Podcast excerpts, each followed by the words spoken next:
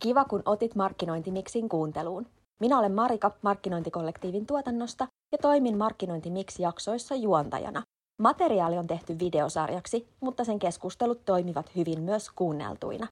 Jaksojen lopussa on osio, jossa panelistit esittelevät vastauksensa osana tekemänsä taideteoksen ja vastaavat markkinoijan musteläikkätestiin. Nekin sopivat kuunneltaviksi, mutta jos haluat kurkata miltä teokset ja markkinoijan musteläikkätestit näyttävät, kurkkaa Markkinointimix videot osoitteesta mkollektiivi.fi kautta Markkinointimix. Tämä ohjelma on Markkinointimix. Ai miksi? Koska markkinoijan kyselyikä on nyt ja aina. Suomen suurimman ja elinvoimaisimman markkinoinnin alan yhteisön, markkinointikollektiivin jäsenet kertoivat, mikä saa heidät kysymään omien työtehtäviensä äärellä miksi. Tässä jaksossa selvitetään brändiin liittyviä miksi-kysymyksiä. Kysymyksiin ovat vastaamassa Laura Oliin, Mika Hyötyläinen ja Johanna Jäkälä. Ohjelma sisältää tuotesijoittelua.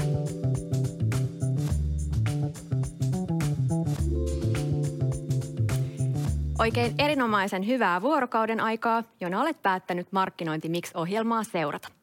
Minä olen Marika Markkinointikollektiivin tuotannosta ja tässä ohjelmassa nostan esille Markkinointikollektiivin yhteisön jäsenten Mix-kysymyksiä markkinoinnista aivan erinomaisen ja mainion paneelin selvitettäväksi. Selvitystyötä tehdään Voltti Groupin studiolta käsin. Tässä jaksossa meidän panelisteina ovat Laura Oliin, Mika Hyötyläinen ja Johanna Jäkälä. Tutustutaan heihin alkuun hieman tarkemmin. Aloitetaan Johannasta. Johanna on kahden hurmaavan, melkein jo aikuisten poikien äiti. VRn kaupallisena johtajana Johannan tiimin tontilla on markkinointi, myynti ja digikaupan käynti – Yhdessä tiimiinsä kanssa Johannan tehtävänä on saada suomalaiset junan kyytiin. Ja Johanna on paljon liikkuva golfari ja työarjessaan erityisesti kuunteleva sparrari. Lämpimästi tervetuloa mukaan Johanna Jäkälä. Mistä Johanna viimeksi mietit miksi?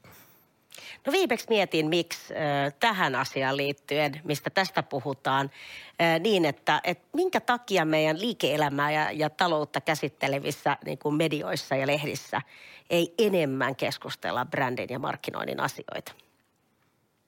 Voi kun keskusteltaisiin. Ehdottomasti komppaan tätä mietintää. Seuraavana panelistina Mika Hyötyläinen. Mika on ajatusjohtaja, joka tunnetaan markkinoinnin ja liiketoiminnan yhteisen kielen tulkin roolista. Mika kannustaa esimerkillään markkinoinnin ammattilaisia tekemään romista parhaan ystävänsä. Nesteellä työskentelevä Mika jakaa oppeja virheistä vaikenematta ja haastaa kaikkia avoimuuteen yhteisen hyvän vuoksi. Tervetuloa Mika. Mistä vi- viimeksi mietit miksi? Nyt kun tätä on keksitty, että, että, että niin kuin diversiteetti on semmoinen, mitä yleensä liian vähän ja noussut pinnalle ja siitä niin kuin keskustellaan ja jokaisessa yrityksessä halutaan niin kuin sitten promota myös, että kuinka paljon on sitä diversiteettiä. Mä mietin sitä viimeksi, että, että miksi johdon pukeutumisessa niin kuin lähes nolla diversiteettiä. Että jos sä katsot semmoista niin kuin perusyrityksen johtoryhmää, niin se on aina se niin kuin – tota, vaaleansininen tai valkoinen kauluspaita ja sitten tummansininen tota, noin, puun takkia housuttaa. Naisilla on valkoinen jakku tai musta jakku puku. Niin, tota, mietin vaan, että, että diversiteetti, niin, että, että kaikenlainen erilaisuus ruokkii luovuutta, niin, niin, niin sit sitä, että voisiko se sinnekin jopa jonain päivänä joku johtoryhmän jäsen pörssiyritys olisi huppari päällä tai jotain tämmöistä seuraaviin isoihin kokouksiin me tiedämme tästä pukeutumisvinkkejä.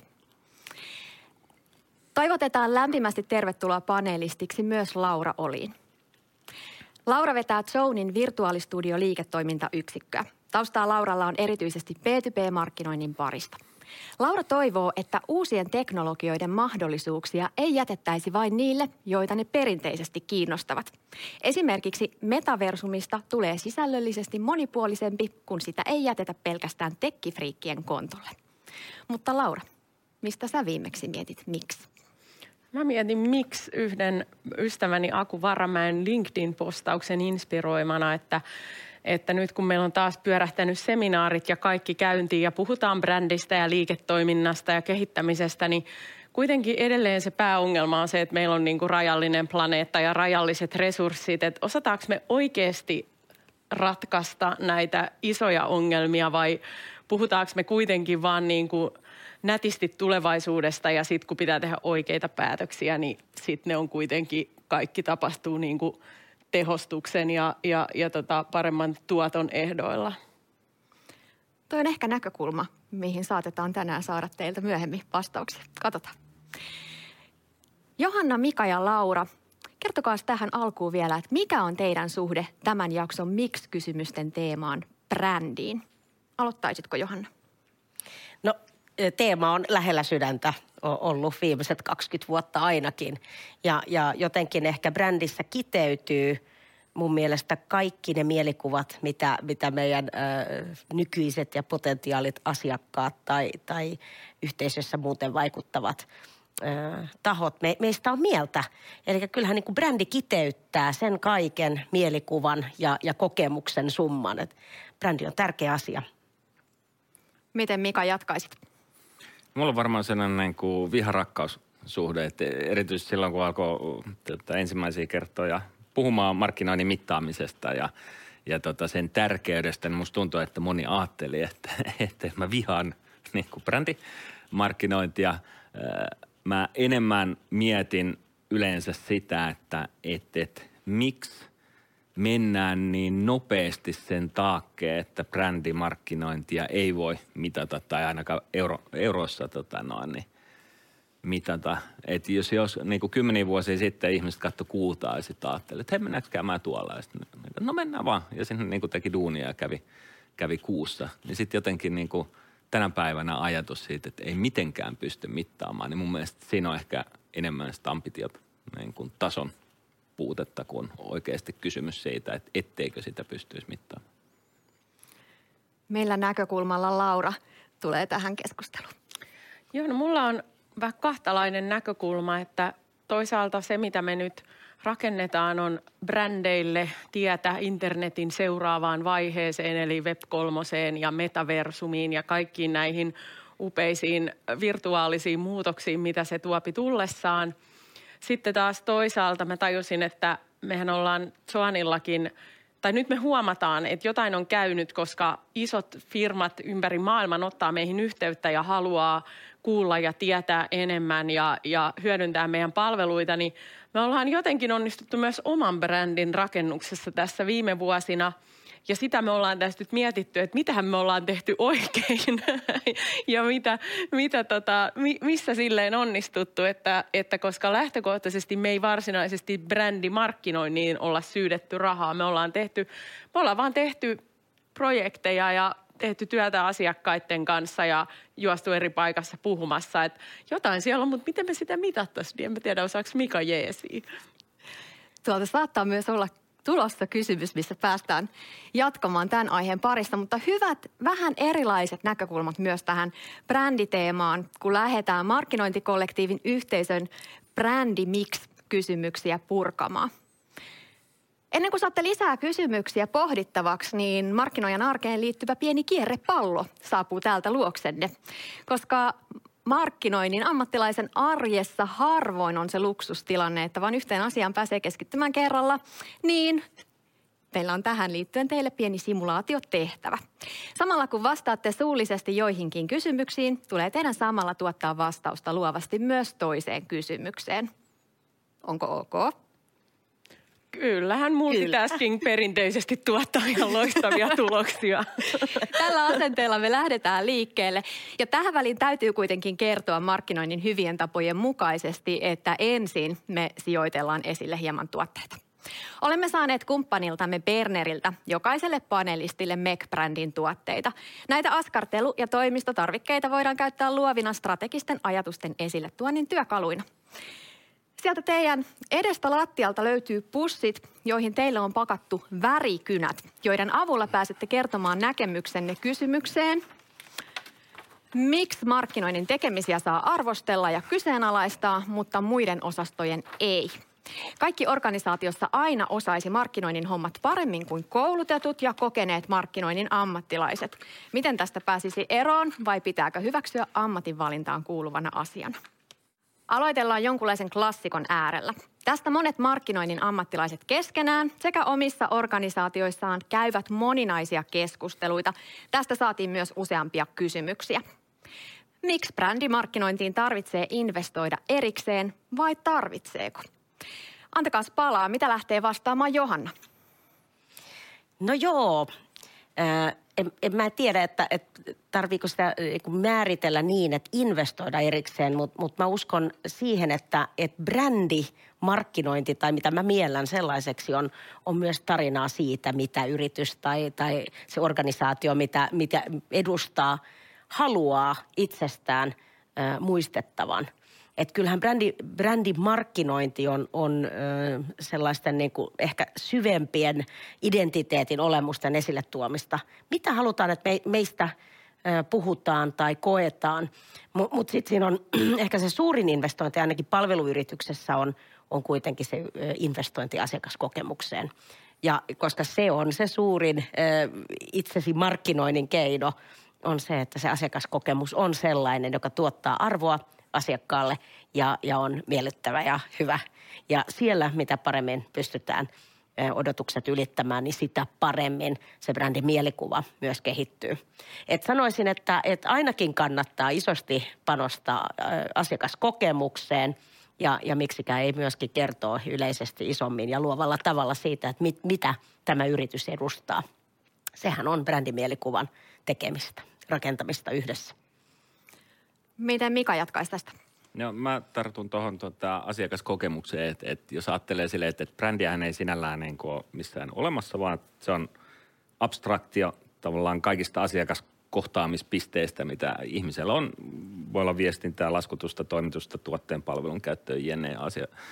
Niin tota, sitten ehkä sit siitä mennään siihen, no mikä sille yritykselle on tällä hetkellä relevantti ongelma, haaste – Onko se siinä, että yritystä ei tunneta, onko se siinä, että tu- tuotetta ei tunneta, onko se siinä, että tuotteet on samanlaista, pitäisi olla luoda jotain niin kuin differoitumista, sitä on kokonaan uusi markkina, uusi asiakassegmentti ja ne, että se, että tarviiko investoida missä määrin siihen niin kuin mielikuviin, niin pohjautuu siihen, että no, missä se haaste on – et esimerkiksi jos yrityksen kaikki tuntee, niin eihän sun silloin tarvi välttämättä investoida siihen, että tehdään sitä yritystä sinällään tota noin niin, ää, tutuksi. Mutta sitten ehkä myös tärkeää on, vähän mitä sanoit aikaisemmin siitä, että, että ei, ei ole mar, ma, varsinaisesti niin markkinoitu, mutta et kun se kokemus syntyy niistä kohtaamispisteistä, niin sitten tunnistaa myös, että sanotaan vaikka, että me halutaan olla luotettavia – mutta ethän se me toitottaa markkinointiviestinnällä, että hei me ollaan tosi luotettava, vaan sä toimit tavalla, joka näyttäytyy asiakkaalle, että tämä on luotettava toimija. Mutta et sä ikinä niin kuin keskity viestinnässä siihen, että nyt mun pitää niin kuin toitottaa tätä. Et, et, mun mielestä on siksi tosi vaikea vastata mustavalkoisesti, koska tämä on tosi kompleksi ää, tota, noin, niin, aihe. Ja mun mielestä jos liikaa yritetään yksinkertaistaa sitä – niin sit sieltä katoaa niin paljon asioita, että, että päädytään keskinkertaistuksiin. Mm. Mitä Lauralle tulee mieleen? Joo, minusta tosi, tosi hyvin tänne asti ja toi asiakaskohtaaminen kaikkia mä ehkä laajentaisin tämän nyt sitten vielä niihin niin kuin työntekijöihin, että ainakin meillä kun toimitaan tällaisella alalla, että me kilpaillaan käytännössä samoista ihmisistä, joista pelifirmat ja monet muut, siis hirveä kysyntä, kysyntä siitä porukasta, joka meillä on töissä, niin, niin se, että miten he hahmottaa meidät ja, ja on, olisiko tuolla Joannilla kivempi olla töissä vaikka kuin jossain pelitalossa, niin se on tosi tärkeää. Ja siihen me ei oikeastaan pystytä millään muulla vaikuttaa kuin sillä, että, että on oikeasti niin kuin ihmisillä on hyviä kokemuksia siitä, että ne on meillä töissä ja sitten, että me tehdään niin kuin sellaisia projekteja, mitä porukka katsoo, että ai, noi on tehnyt tonkin. Vitsi olisi kyllä makeet päästä tekemään tollaisia juttuja. Että se on oikeastaan se, niin kuin se tehokkain juttu, mikä, mikä ollaan koettu tässä. Että, ja sitten sitä kautta saadaan niitä hyviä tyyppejä, jotka pystyy sitten niinku omalla osaamisellaan nostaa sitä meidänkin tekemisen arvoa niille asiakkaille. Niin jotenkin se pyörä, kun lähtee pyöri oikeaan suuntaan, niin se on aika hyvä. Ota Mika nopea kommentti. Joo, siis mun mielestä toi niin kuin äärimmäisen hyvä ja tärkeä pointti, jos se työntekijöiden ää, tota, no, kokemus ja miten he yrityksestä kertoo. Että sitten taas tähän samaan, että yritys tulee viestittää jotain arvoa. Sitten jossain kaveripiirissä äh, tota, on kuulee, että hei se on duunissa siellä ja sanoo, että no ei todellakaan meidän yrityksessä tällä äh, mm-hmm. tavalla käyttäydytä. Niin se tiedät kumpaa silloin niin kuin uskotaan. Ja usein ehkä niin kuin myös alihyödynnetty resurssi, että miten sen positiivisen energian pystyisi näyttämään mulle maailmalle. Hyvä, kiitos. Mitä sanotte panelistit sitten seuraavaan kysymykseen? Miksi kaikkien brändit on jotenkin samankaltaisia, viestikulmat ovat samantuntuisia? Miten oman brändin saa erottumaan? Jatkatko Mika tästä?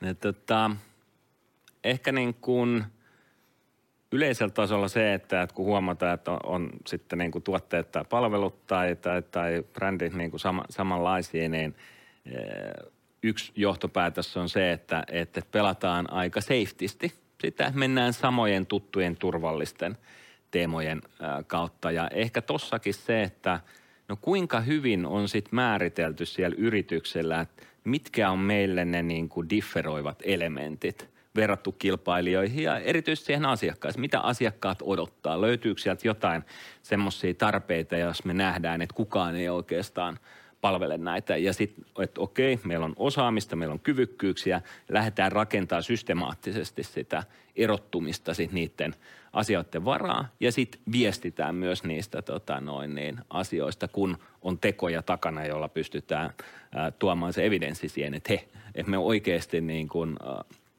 ollaan näiden asioiden takana ja tehdään näitä asioita. Mutta ehkä jos kiteyttää, koittaa kiteyttää, niin se, että, että se on pirun vaikeeta pitkäjänteistä ja systemaattista duunia, jolla sä oikeasti löydät ne erottuvuudet. Että se, se ei ole mitenkään tapahdu hetkessä tai ole kovin helppoa. Laura, mitä sulla tuli tähän kysymykseen mieleen? No, voi valita, että tekee aina vaan sitä samaa ja toivoo, että joku muuttuu, tai sitten voi oikeasti alkaa tekee, tehdä jotain erilaista ja katsoa, että alkaako asiat muuttuu. Et ainakin mä katson tätä siitä näkökulmasta, että me ollaan vähän niin kuin – vuonna 1994 olisi ollut se firma, joka tekee internet-kotisivuja yrityksille ja tulee sanoa, että nyt täällä olisi tällaisia internet-sivuja, että haluaisitteko te lähteä kokeilemaan, että olisiko tämä internetti teidän juttu. Ja suurin osa yrityksistä en tiedä, kuulostaa kyllä aika tekniseltä hommalta. Ei me, me laitetaan perinteisesti tuonne sanomalehteen, sanomalehti mainontaa meidän rahat. Eli nyt tässä on sellainen tilanne olemassa nyt tämän näiden metaversumijuttujen muiden kanssa, että nyt on oiva aika lähteä kokeilemaan. Edelläkävijät on lähtenyt jo kokeilemaan. Sen ei tarvi olla mikään miljoonan projekti, se voi olla jotakin pientä. Mutta että, että me koetaan myös se, että, että jos aina niin kuin brändit pyörii niiden tuttujen ja turvallisten kumppaneiden kanssa, eikä halua välttämättä koettaa mitään muuta, niin sitten ehkä niitä uusia ideoitakaan ei tuu. Ja sitten mä oon huomannut myös itsekin tällaisena ei-teknisen taustan omaavana nelikymppisenä naisena, että jos joku kuulostaa kauhean tekniseltä, niin sitten ehkä edes uskalla lähestyä, kun tulee vähän sellainen olo, että, että ymmärränkö mä tuosta tarpeeksi. Mutta e, ei se ole niin vaikeaa ja tärkeintä on lähteä niin kuin testaamaan näitä uusia juttuja sillä ajatuksella, että hei, ketkä yleisöt siellä on, mitä mä voin oppia tästä – tehdään joku pilotti ja testi ja katsotaan, että miten sitten lähdetään viemään tätä eteenpäin. Niin Tämä on nyt sellainen, huomaan, että se tällainen vähän taitekohta, että osa on lähtenyt tälle polulle, osa selvästi vielä vähän empii, mutta tota, mä ainakin näkisin, että siinä se tulee, ei pelkästään näiden metaversumijuttujen, vaan monen muunkin asian kohdalla, että onko uskallus lähteä tekemään jotain ihan uutta,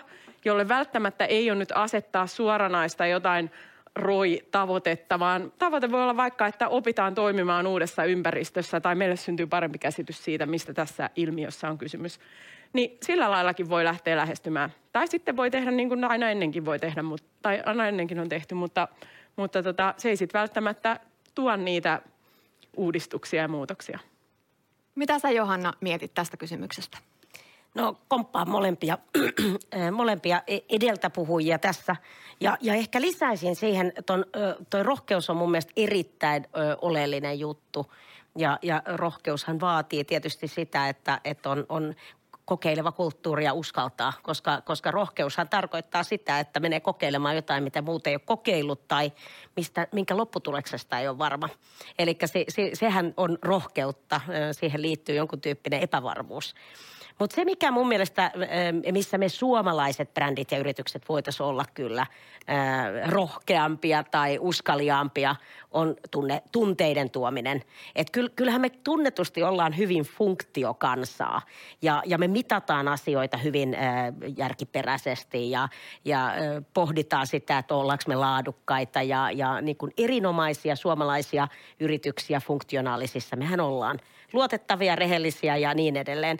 Mutta mut, kuinka paljon me mitataan tunne, tunteita, että kuinka paljon meidän edustamamme brändit tai, tai ylipäätänsä brändit uskaltaa herättää tunteita ja tehdä valintoja siellä, että, että yleensähän mm, mielikuvia ja, ja tehdään tekojen kautta, mu, mutta myös uskalletaan keskustelun kautta, että, että uskalletaan tehdä ehkä tulla esille jollain sellaisella kulmalla, joka, joka myös pistää sitten myös, myös haastetta sille omalle väelle elää niiden odotusten mukaisesti. Tunnetta peliin ja myös se, että, että ehkä uskalletaan markkinoijina ja, ja liiketoimintajohtajina hiukan mitata tarkemmin sitä, että minkälaisia tunnetiloja meidän yrityksiä edustamimme brändeihin liittyy, koska sieltä kauttahan me päästään sitten asioihin, jotka, jotka voi viedä meitä kohti ratkaisuja siitä, että, että mikä vahvistaisi tunnesidettä. Että kyllähän äh, markkinoijan unelma on se, että se tunneside asiakkaaseen on vahva ja että se, se brändi herättää positiivisia sellaisia mielikuvia, jotka ajaa preferenssiä ja, ja tietysti useimmissa tapauksissa, kun liikeyrityksestä puhutaan, niin ostamista. Mm. Pieni peukkutesti tähän väliin. Miettien nyt VR, Nestettä ja Zonia, niin – Oletteko itse sitä mieltä, että teettekö siellä tiimienne kanssa rohkeaa markkinointia, pitäisi tehdä vähän lisää vai oletteko vähemmän rohkealla tiellä? Näyttäkää. Okei. Okay. Mika, nopea kommentti. Joo, siis tätä, no, niin mun mielestä toi tunne oli tosi, tosi hyvä, mitä, mitä nostit ja, ja silleen kävi miettimään heti niin kuin jotain briefejä silleen, että, että ensimmäisenä lähtee aina, no tämä ja tämä ja tämä ja tämä, tämä tuoteominaisuus nyt pitäisi jotenkin niin kuin tuoda, tuoda tai, tai palvelu tai, tai muu, mutta että ollaan just niin kuin sanot, tosi funktio keskeisiä. Sitten kun sinne on joku uusi feature saatu, huhu, no niin, tässä nyt pitää niinku räjäyttää pankki. Et sen sijaan lähteä, lähettää, no mikä niinku tunnereaktio me halutaan siinä kuluttajassa herättää, herättää, kun se näkee sitä meidän, meidän markkinointia, niin todella mun mielestä niin kuin hyvä, hyvä näkökulma. Ihanaa, että tässä pääsette myös parailemaan jo toisianne ja toivottavasti täältä tulee myös hyviä vinkkejä kaikille miksi-kysymysten lähettäjille. Jälleen herkullinen mietintä monelta markkinointikollektiivilaiselta ja luulen, että te panelistit myös tästä tykkäätte lähteä pohdintaa tekemään. Miksi brändin uudistamista jännitetään? Miten uskaltaa lähteä muovaamaan brändiä ja milloin siihen kannattaa tarttua? Johanna, muistanko oikein, että brändin uudistamisesta ja muokkaamisesta olisi ihan lähihistoriasta sulla kokemusta? No, no kyllä, jos, jos viittaat niin kuin nykyiseen ihanaan työpaikkaan, niin VRään, joka on siis 160-vuotinen yritys. 160 vuotta historiaa tänä vuonna. Ja, ja siinähän tulee tietysti, kuten voimme kuvitella, siinä tulee tietyn tyyppinen vastuu. Puhutaan ikonisista brändeissä, brändeistä, kun, kun puhutaan 160 vuodesta historiaa. Ja, ja se, mikä mun mielestä on, on niin kuin oleellista, on se, että ei tieden tahdoin lähdetä muokkaamaan asioita, vaan ajatellaan, että miltä näyttää tämän brändin seuraavat ö, 60 vuotta tai 70 vuotta tai jopa 100 vuotta. Ja, ja ikään kuin ö, aidosti ja rehellisesti pohditaan, että, että mikä se on se suunta, mihin tämä yritys on menossa. Ja ikään kuin se brändihän ö, vi, viedään sitten kohti sitä suuntaa, että, että uskotaan, sehän liittyy myös siihen liiketoiminnan strategiaan. Että eihän, eihän markkinointi tai brändin tekeminen ole millään lailla ö, kyt, pois kytkettynä sen liiketoiminnan strategiaan, vaan sehän on strategian ydintä. Brändi on se mielikuva, ö, lopputulema mielikuvasta, mikä, mikä sen liiketoiminnan ytimestä herää siellä ö, ka, tota niin, kansan syvissä riveissä tällä hetkellä, tietysti kun puhutaan VR kaltaisesta brändistä.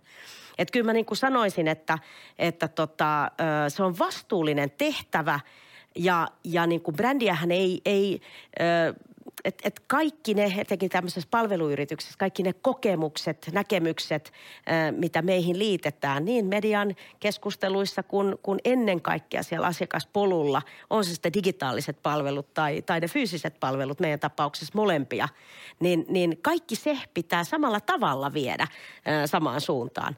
Et, et brändi, brändimielikuvat muuttuvat, kun todellisuus muuttuu ja kokemukset muuttuvat. Eli jokainen VR-läinen joka päivä rakentaa brändimielikuvaa tulevaisuutta kohti. Laura, mitä tämä miksi-kysymys sun mielestä herättää? Joo, no mä annoin ehkä vähän tällaisen Web3-tyyppisen vastauksen sitten, mutta niin kuin mun mielestä brändin arvo lasketaan siitä, että kuinka paljon ne brändin fanit ja muut aiheesta innostuneet haluaa viettää aikaa sen brändin parissa. Ja mä antaisin sellaisen neuvon, että no heittäkää se brändi teidän niin kuin sille communitylle, niille faneille ja antakaa niiden rakentaa sellaisia asioita siitä, mitä he kokee mielekkäiksi.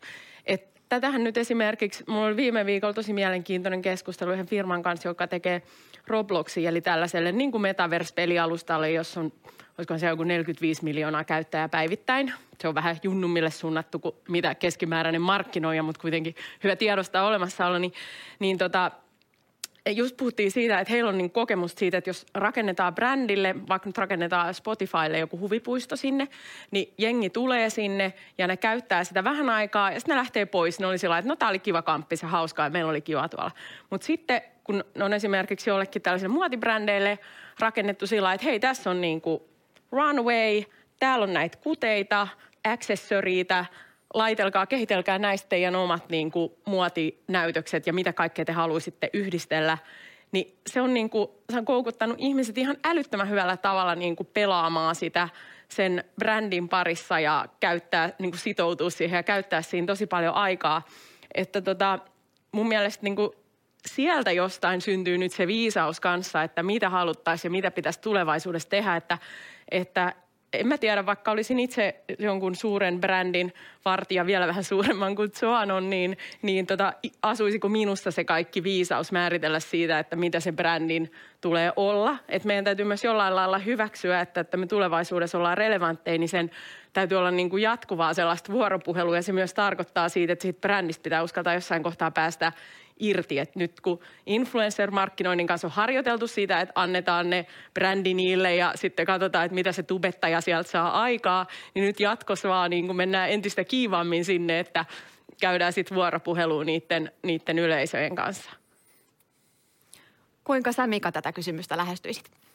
Koska kaikki tiet vie joko Roomaa tai mittaamiseen, niin jos miettii sitä jälkimmäistä, että, että, että Ehkä niin kuin monessa tapauksessa voi olla silleen, että on fiilis siitä, että, että kaikkihan on hyviä. Jos kaikki on hyvin, niin miksi turhaan niin kuin uudistetaan, jos ei oikealla tavalla osata mitata sitä, että, että no missä jamassa se meidän brändi on.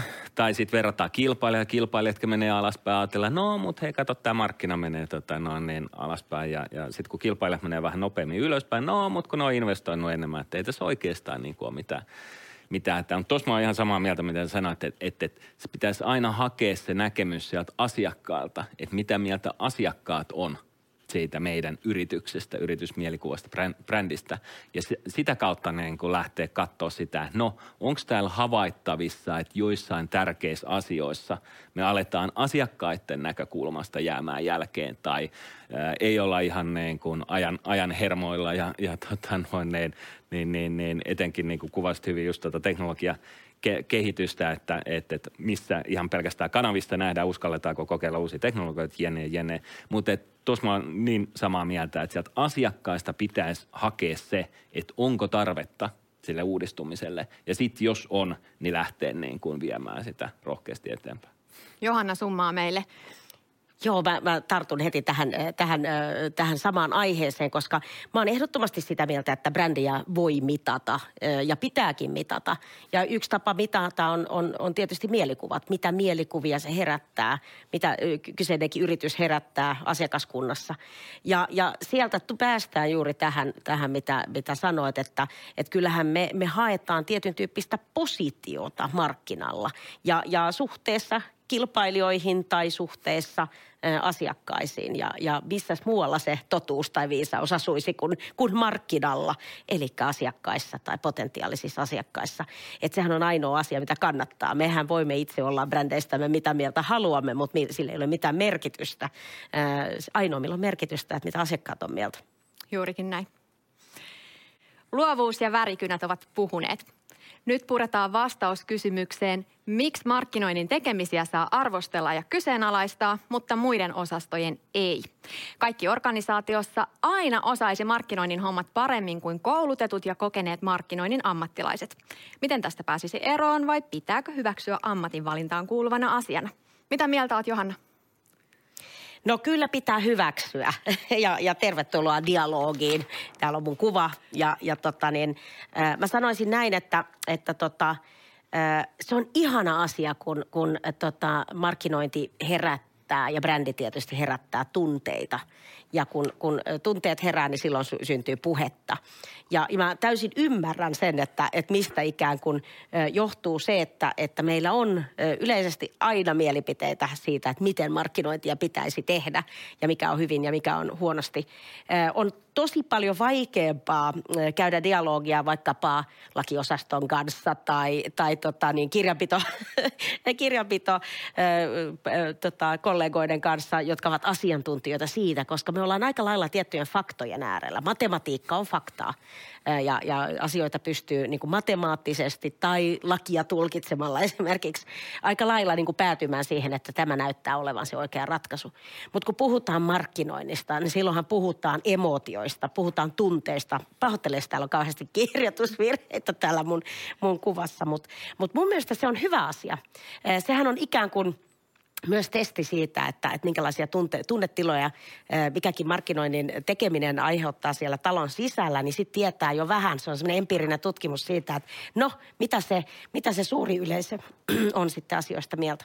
Pitää herättää tunteita, saa olla, ottaa, ottaa mun mielestä niin kuin, mielipiteitä ja kantaa asioihin, mutta tietysti sitten ikään kuin siellä taustalla on markkinointi, ihmisten myöskin osaaminen ja, ja siinä kannattaa sitten tietysti myöskin olla valmis käymään sitä dialogia sitten myöskin markkinoinnin asiantuntijoiden kanssa. Yleensä sieltä löytyy tutkimusta ja, ja faktatietoa takaa. Miltä näyttää Mikan taideteos? Joo, mä tässä niin kuin mietin sitä, että miksi markkinoinnin tekemistä arvostellaan, niin kuin sanonta kuuluu, että kaikilla on mielipiteitä, mutta on niillä yksi tämmöinenkin, mutta kun sitten ei niin kuin viittinyt vain tätä yhtä pistettä piirtää, niin on, kaikilla on kädet, silmät, korvat, suu, niin poispäin. Että tämä on vähän niin kuin, sit jos ajattelee, että, että no miksi saa arvostella, että, että, että markkinointihan on tehty tavallaan niin kuin meille kaikille. Siis jokainen kohtaa markkinointia. Mä muistan, oliko se niin keskimäärin jossain Jenkkistadissa, niin, niin, niin oliko se joku 5000 markkinointiviestiä per päivä, mitä niin kuin tätä kohdataan. No sitten jos hakee analogiaa, että äh, mennään ravintolaan, niin saako normaali asiakas arvostella sitä annosta, jos se ei ole kokki? Saako äh, viiniä arvostella, jos se ei ole niin kuin ammattilainen? Sen totta, totta hemmetissä saa. Että sehän on tehty meille, meille kulutettavaksi. Samalla tavalla markkinointi on tehty. Kaikki, me kaikki nähdään koko ajan sitä markkinointia, niin totta kai meillä on mielipiteitä siitä. Mutta sitten tullaan mun mielestä yhteen mun lemppariaiheeseen, että, että, että, että no, kaikilla on mielipiteitä, kannattaa kuunnella organisaatiossa, mutta just niin kuin sanoit aikaisemmin sitä, että, että no mikä ratkaisee, no mitä mieltä se asiakas on siitä. Sitten jos me halutaan oikeasti kuunnella niitä mielipiteitä, niin kuunnellaan myös asiakkaan mielipidettä, mikä, mikä siinä on, tota, ää, mitä mieltä asiakkaat on. Ja ennen kaikkea siinä organisaatiodialogissa yleensä myyntimarkkinointi rajapinnassa, kun tiedetään, että on sitä kitkaa, niin totta kai kannattaa kuunnella myyntiä. Mutta sitten tehdä tavallaan ero siinä, että markkinointi, markkinoinnin pitää loppupeleissä sit päättää markkinointiviestintää koskevista asioista. Se ei voi olla myynnin demokraattinen konsensus – missä kaikille haetaan ok. Että onhan tämä nyt kaikille varmasti ihan ok, että me mennään tällä viestillä. Eli joo, saa, pitää arvostella täysin samaa mieltä siitä. Sitten pitää markkinoinnin ammattilaisten ottaa vastuu siinä, että me kuunnellaan, mutta me sitten loppupeleissä myös päätetään siitä, että, että, että no, niin, mikä esimerkiksi se viesti asiakkaalle on. Mitä Laura, sun teos meille kertoo vastaukseksi? No se kertoo nyt ainakin sen, että tämä ei edusta millään lailla edustamani organisaation visuaalisen tuotannon kyvykkyyksiä, mutta, mutta näin omasta puolestani voi sanoa, että mun mielestä tämä nyt kuvaa sitä, että, että kuitenkin se aika usein se valo osuu sit siihen johonkin kampanjaan tai johonkin isoon markkinoinnillis viestinnälliseen juttuun, minkä perusteella sit ihmisillä on hirveästi mielipiteitä.